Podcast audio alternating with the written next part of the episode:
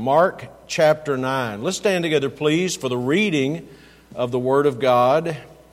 And just a bit of review from last Sunday. We had an afternoon service last Sunday on, and, and studied the subject of the challenges of following Jesus. And it is a challenge to follow Jesus. And the passage we covered, if you just look right above that in Mark chapter 8, where Jesus said in verse 34, uh, Whosoever will come after me, let him deny himself and take up his cross and follow me. Verse 35 Whosoever shall save his life shall lose it. Verse 36 What shall it profit a man if he shall gain the whole world and lose his own soul? Or what shall a man give in exchange for his soul? And then verse 38 Whosoever shall be ashamed of me and my words, uh, the, when the Son of Man comes, he'll be ashamed. And so this was the passage that we dealt with last week uh, in the afternoon service. That brings us to Mark chapter 9 and verse 1. Let's look at that together. It says, And he said unto them, Verily I say unto you, that there be some of them which stand here, which shall not taste of death, till they have seen the kingdom of God come with power. And after six days, Jesus taketh with him Peter and James and John, and leadeth them up into an holy, or at a high mountain, apart by, him, by themselves. And he was transfigured before them. And his raiment became shining, exceeding white as snow, so as no fuller on earth can white them. And there appeared unto them not only was Jesus there, transfigured in their presence, there appeared unto them Elias, Elijah with Moses, and they were talking with Jesus. And Peter answered and said to Jesus, Master, it is good for us to be here.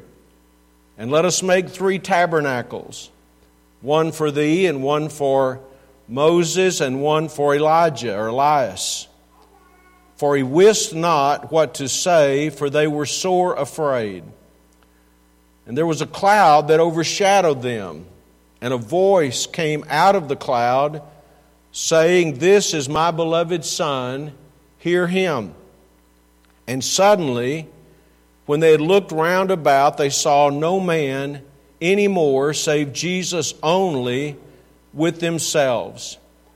And as they came down from the mountain, he charged them that they should tell no man what things they had seen till the Son of Man were risen from the dead. And they kept that saying with themselves, questioning one with another what the rising from the dead should mean. And, you know, I know we say this about a lot of things. I preface what I'm about to say by that statement. But this is really one of the most remarkable events in all of the Bible to me the transfiguration of Jesus Christ. If you'd just follow the passage today and give your heart and mind to thinking about what was transpiring, is really one of the most incredible moments uh, in the life of Jesus on this earth and the ministry of the disciples. And so let's ask God to bless and help us today as we look at that simple subject uh, the transfiguration.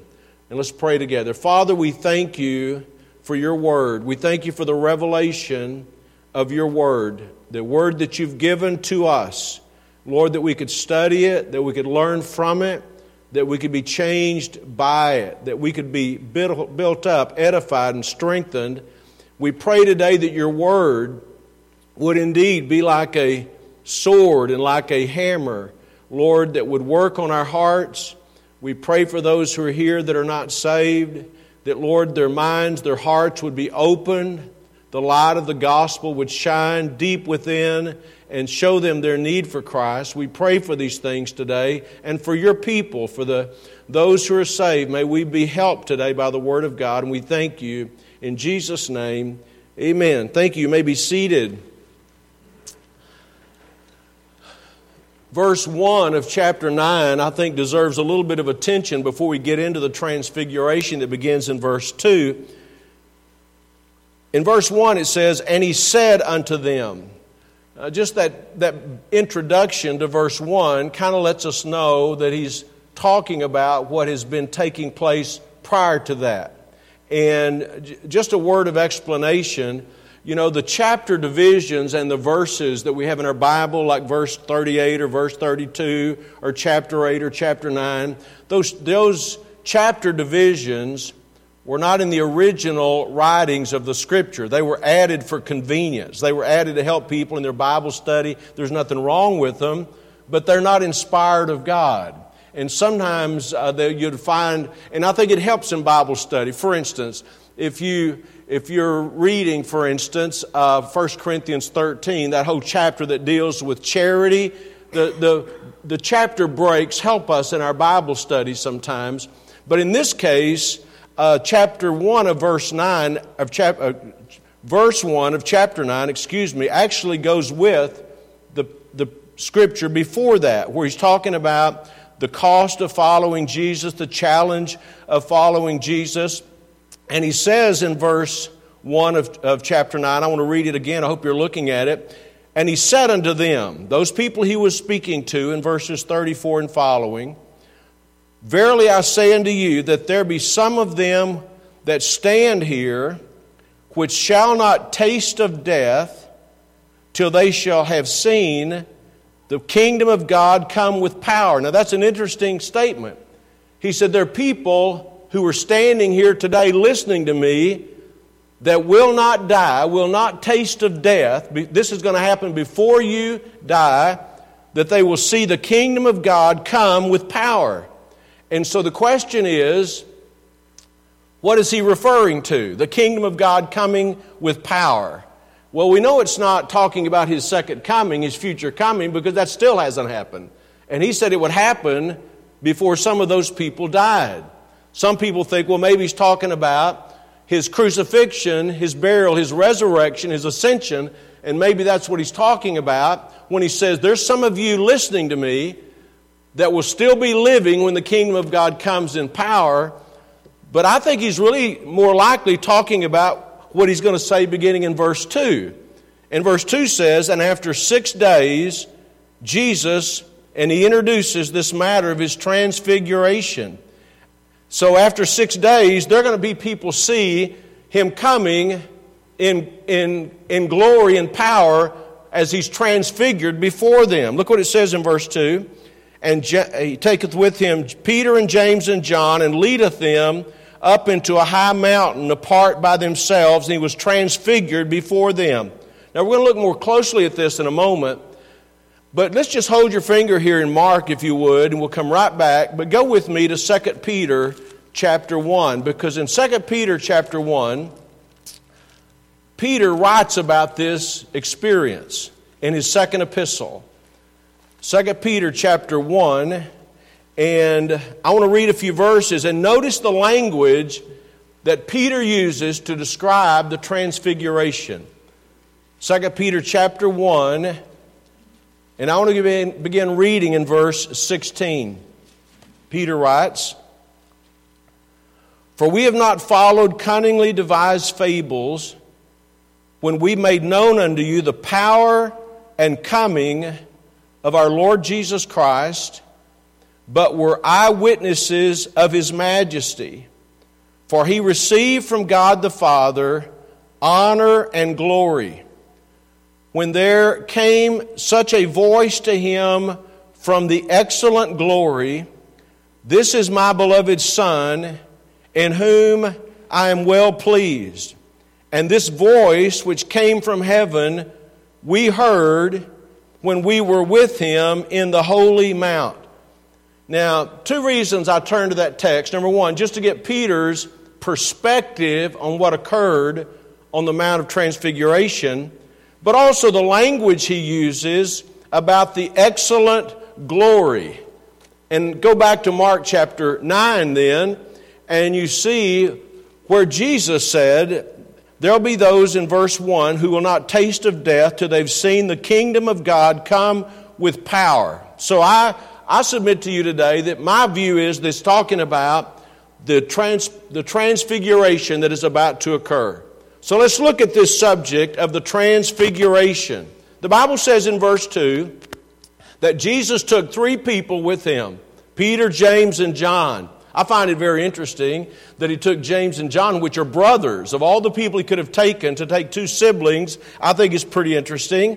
And it says in verse 2 that he took them up into an high mountain apart by themselves. So they were alone, they were separated, they were apart. And verse 2 uses this word to describe what occurred. He was transfigured.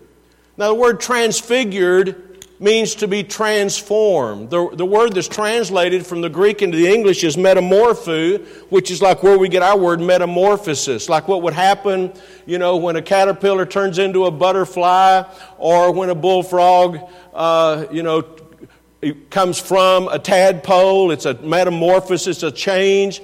And so Jesus was transformed. He was changed. It says in verse 3, if you look there with me, his raiment, his clothing became shining, exceeding white as snow, so as no fuller on earth can white them. There, you couldn't take anything to the, to the laundromat uh, and, or the, to the cleaner and get it as white as the raiment of Jesus was. It doesn't say here in Mark, Mark's gospel but it says in, in one of the other Gospels, in Matthew's Gospel, that it was, uh, his face was actually shining.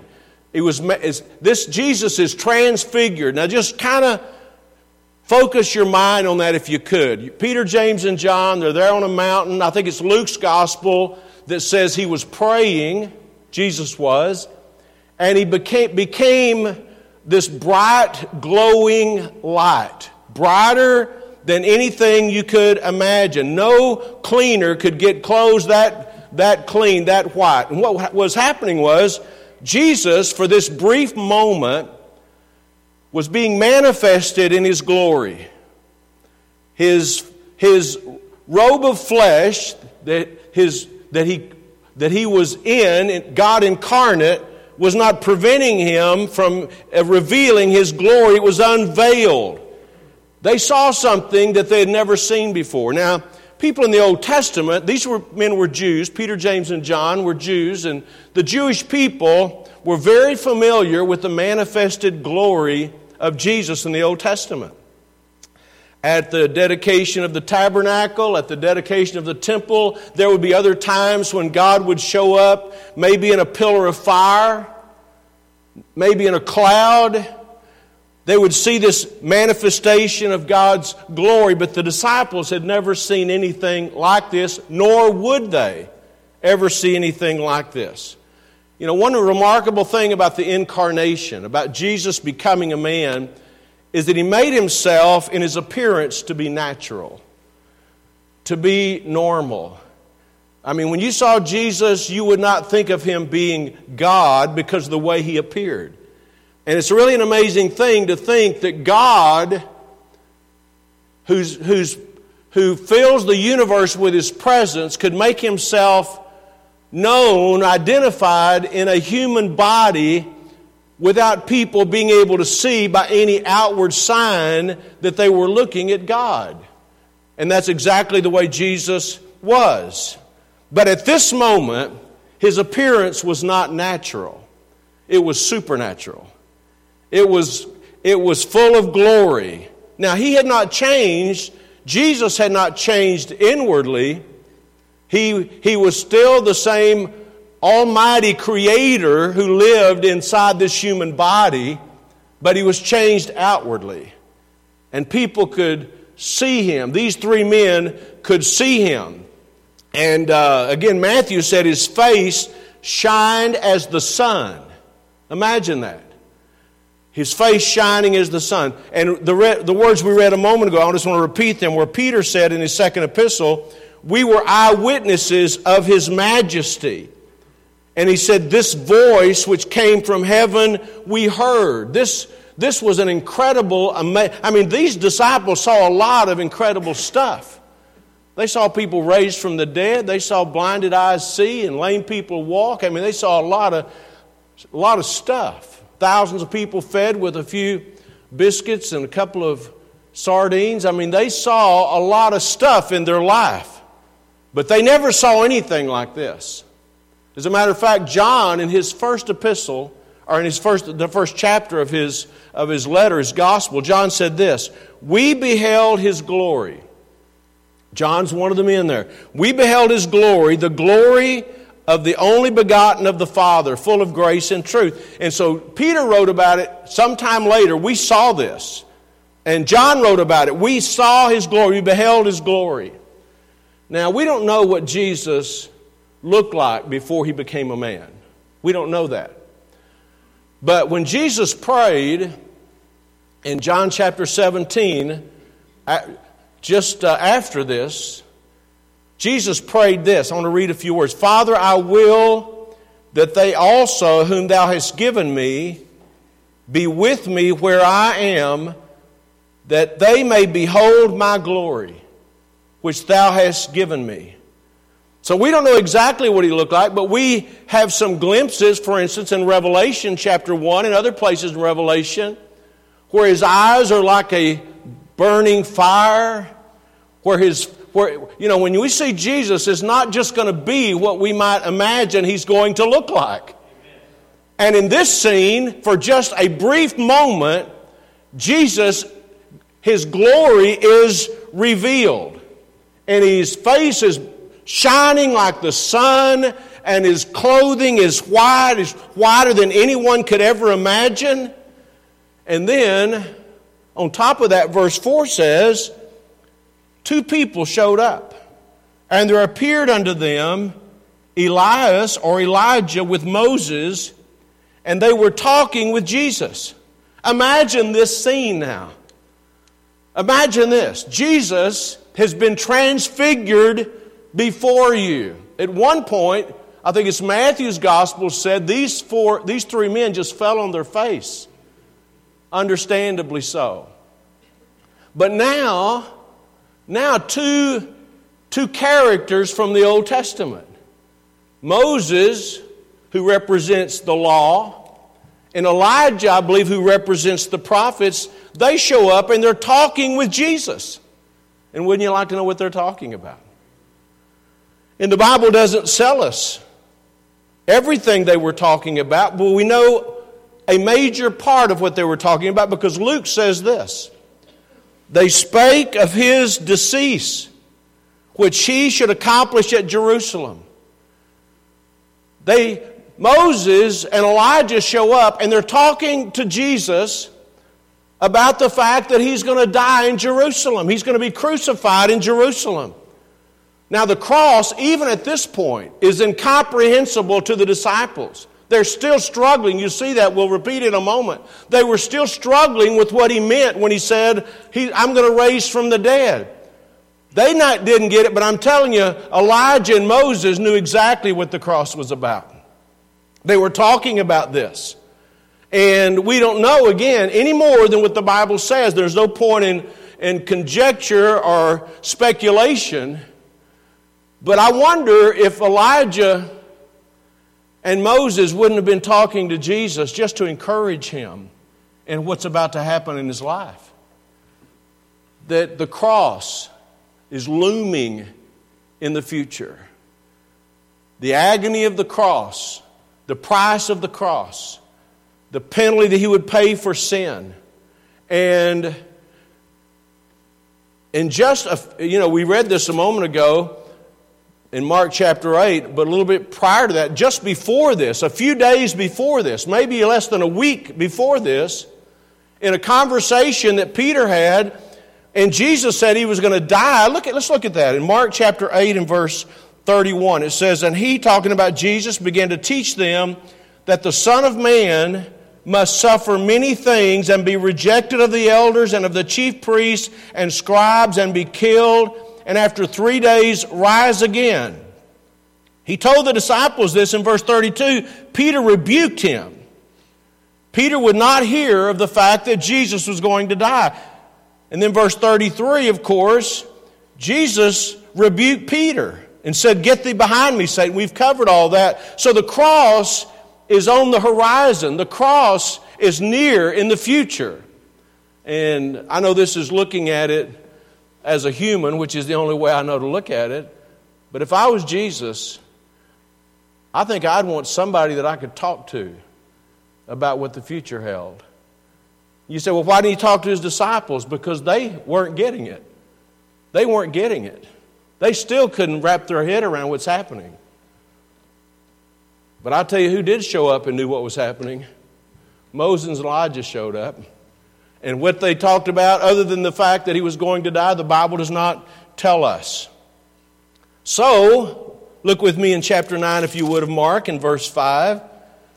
It says, Peter answered, I mean, think about this.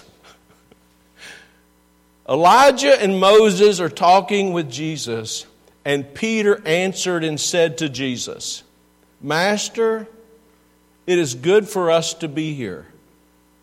And let us make three tabernacles one for thee, one for Moses, one for Elias. So, Peter, in typical fashion, Peter spoke up. Why we're not surprised. He had this tendency, right? And he spoke up. And I would think, after the last thing he said, Right? Remember the last thing he said when he said, We're not going to let this happen, Jesus, and Jesus said, Get thee behind me, Satan. I would be thinking he would be on his best behavior. I'm, gonna, I'm not going to say everything that crosses my mind. But Peter, like we sometimes, he has a hard time doing that. And so he says, It's good for us to be here. Well, that's an understatement. It's good for us to be here. Then he says, Let's make three tabernacles. Several things come to my mind when I read that. One of them is he's probably never been in a building program before. or he wouldn't be suggesting let's build, three buildings. But a part of it is like Peter saying he still doesn't get it. Jesus is not about building tabernacles, he's going to go to the cross. But he makes this comment, and, and if you were to ask the question, and I would want to ask this question, Peter, why would you say such a thing? Why would you say such a thing at this moment? And if you look in your Bible, it tells us why. Verse 6 For he wist not what to say, for they were sore afraid. He didn't know what to say, so he just said that. He didn't know what to say, so he says, Let's, let's just build three tabernacles. Let's build three buildings. Can I just suggest today that sometimes it's best to say nothing? Amen. So, with that transpiring, God said something. God the Father. Verse 7. And there was a cloud that overshadowed them. A cloud covered and surrounded them.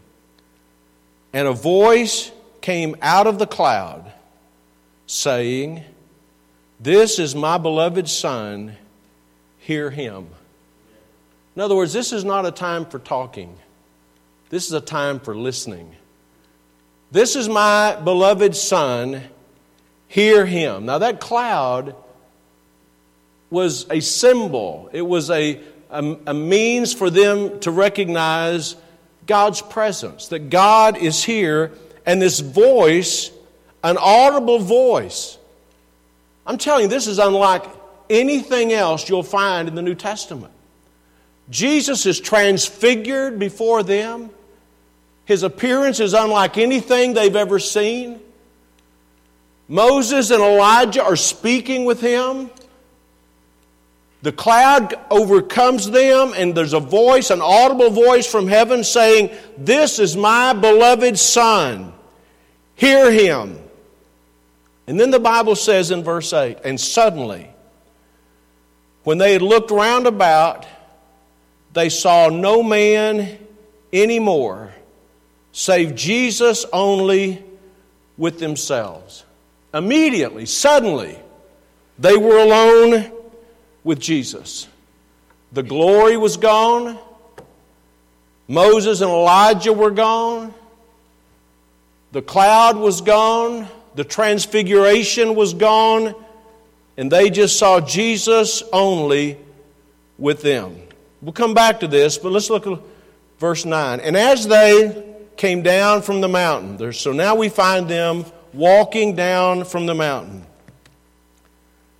Jesus, he charged them that they should tell no man what things they had seen till the Son of Man were risen from the dead. Don't tell anybody what you have seen. And verse 10 says, And they kept that saying with themselves. They probably made a pact within themselves, but they certainly kept the secret within themselves, questioning one with another what the rising from the dead should mean. So they were talking to each other, they still didn't understand what that meant. But they were under this strict gag order. Don't tell anyone about the transfiguration. Now imagine that Peter having to sit on that information for a while. Don't tell anybody the transfiguration. Don't tell anybody you saw Moses and Elijah. Don't tell anybody that you heard the voice of God. Don't tell anybody. And apparently they kept the secret among themselves. But as I said earlier, in verse 12, uh, verse 10, it says, they were still confused about this rising from the dead and what it meant. Now, as I think about this great event, it's just a wonderful thing to read, to meditate about, to contemplate, to think about it. Things that hinders us in our spiritual growth sometimes is the fact that we don't think and we don't want to learn. We don't care to learn. We've not put a I'm not I'm not I know I'm painting with a wide brush, but but you know, to grow as a Christian, you have to care about details. You have to think about what you read and meditate upon it and try to imagine it in your mind. And as I do that, this is just a wonderful passage. And if a person were to ask me, you know, why do you think Jesus did this? And I would have to say, I'm not sure. I'm not completely sure for sure. I'm not sure. But I might, I'm going to speculate a little bit today about why he would transform himself in such a magnificent, powerful, majestic way. And I think it was so timely. He didn't do this early in his ministry. I mean, he, this great confession that Peter had just made at the um, Thou art the Christ, the Son of the living God at Caesarea Philippi. This was such a, such a pivotal moment in the life and ministry of Jesus. As I've mentioned several times, he's only now a few months away from the cross. So, why at this particular time would he, would he show these three men such a once in a lifetime event? And I'm thinking part of it had to do with what they're about to go through. What Jesus is about to go through, what they're about to go through, it's like this is a glimpse, gentlemen, of what the future will be like. Because in the short term, the short term future is going to be painful beyond imagination. Not only is it going to be painful for Jesus because he's going to suffer and die, for the sins of the whole world. And as much as I've tried, I feel as helpless today as I was when I started preaching 40 years ago. I feel helpless to begin to understand what Jesus went through on the cross. But it's getting closer and closer. But not only the pain that Jesus would suffer, but the pain that all of those who follow him, short term and long term, were going to suffer. Their lives would not be easy. Of the 12 men who started out with Jesus, of course, Judas would be a, a traitor and betray him. The other 11 would all die martyr's death. The only one who would not be actually killed would be John, who's here, but he was exiled on the Isle of Patmos for his faith. And these and they just represented what disciples were going to go through. We talked about the martyrs this past Wednesday night in services. Their lives are not easy. You may they may have thought it was going to be easy when they started following him, But right now, at this moment, I assure you, they had no real concept of what they're about to face. But Jesus knew. And it was almost like he was saying, Look, whatever you go through, I want to let you know that what you're experiencing in this life is not all there is. I want you to get a glimpse of what it's going to be like on the other side. A lot of scriptures in our New Testament deal with that. For instance, Paul wrote this For which cause we faint not. But though our outward man perish, yet the inward man is renewed day by day. For our light affliction, we're talking, um, the man who's writing has been stoned, he's been left for dead, he's been beaten to a pulp, he's been betrayed. He calls it light affliction. For our light affliction, which is but for a moment, worketh for us a far more exceeding and eternal weight of glory. While we look not at the things which are seen, but the things which are not seen. For the things which are seen are temporal, but the things which are not seen are eternal.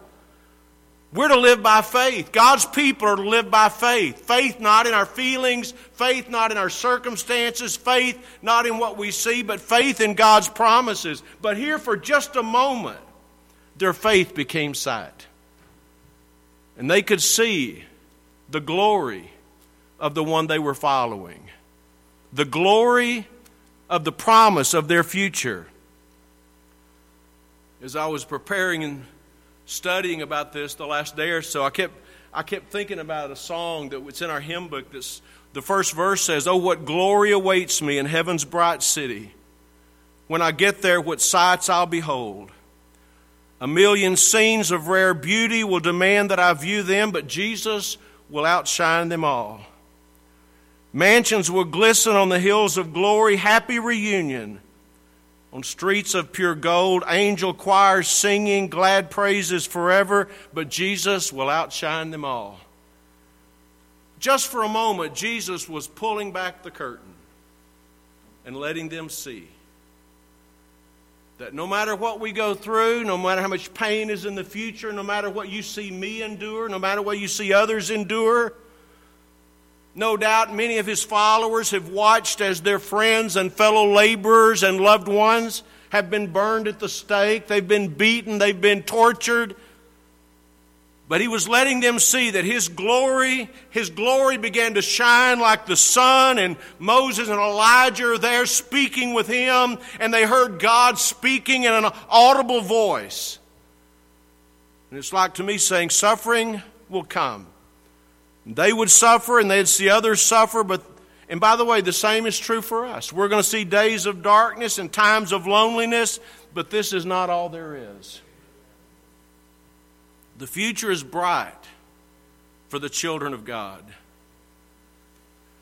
I would like to think that after Jesus raised from the dead, and I have no reason not to believe this is true, that these three would tell their story after he after they went through those agonizing 3 days and 3 nights when Jesus was no longer with them they were hiding in the upper room for fear and finally it got through to them. Finally they understood he's alive. No doubt they pulled this out and fumbled all over themselves to tell the story of what they'd seen on what we call the mount of transfiguration. As quickly as the manifestation of his glory had come though it was gone. And they were alone with Jesus. And all they had left was the memory of what had taken place. Peter didn't want it to end. That's why he wanted to build buildings. He wanted to stay on the mountain. Can you blame him? Years ago, probably 10 or 15 years ago, I preached a sermon from this passage, and I just want to give you the outline of the sermon, and we'll close with that. And I talked about how mountain, this, this, this is the epic of all mountaintop experiences, right? And the thought of that sermon was this mountaintops are necessary, special times. And we'll never have anything like this, but we know what it's like. If you've been saved any length of time, you know what it's like when God just shows up and speaks to you and ministers to you and and you see Him in a way you've never seen Him before, and He works in your life in a powerful way.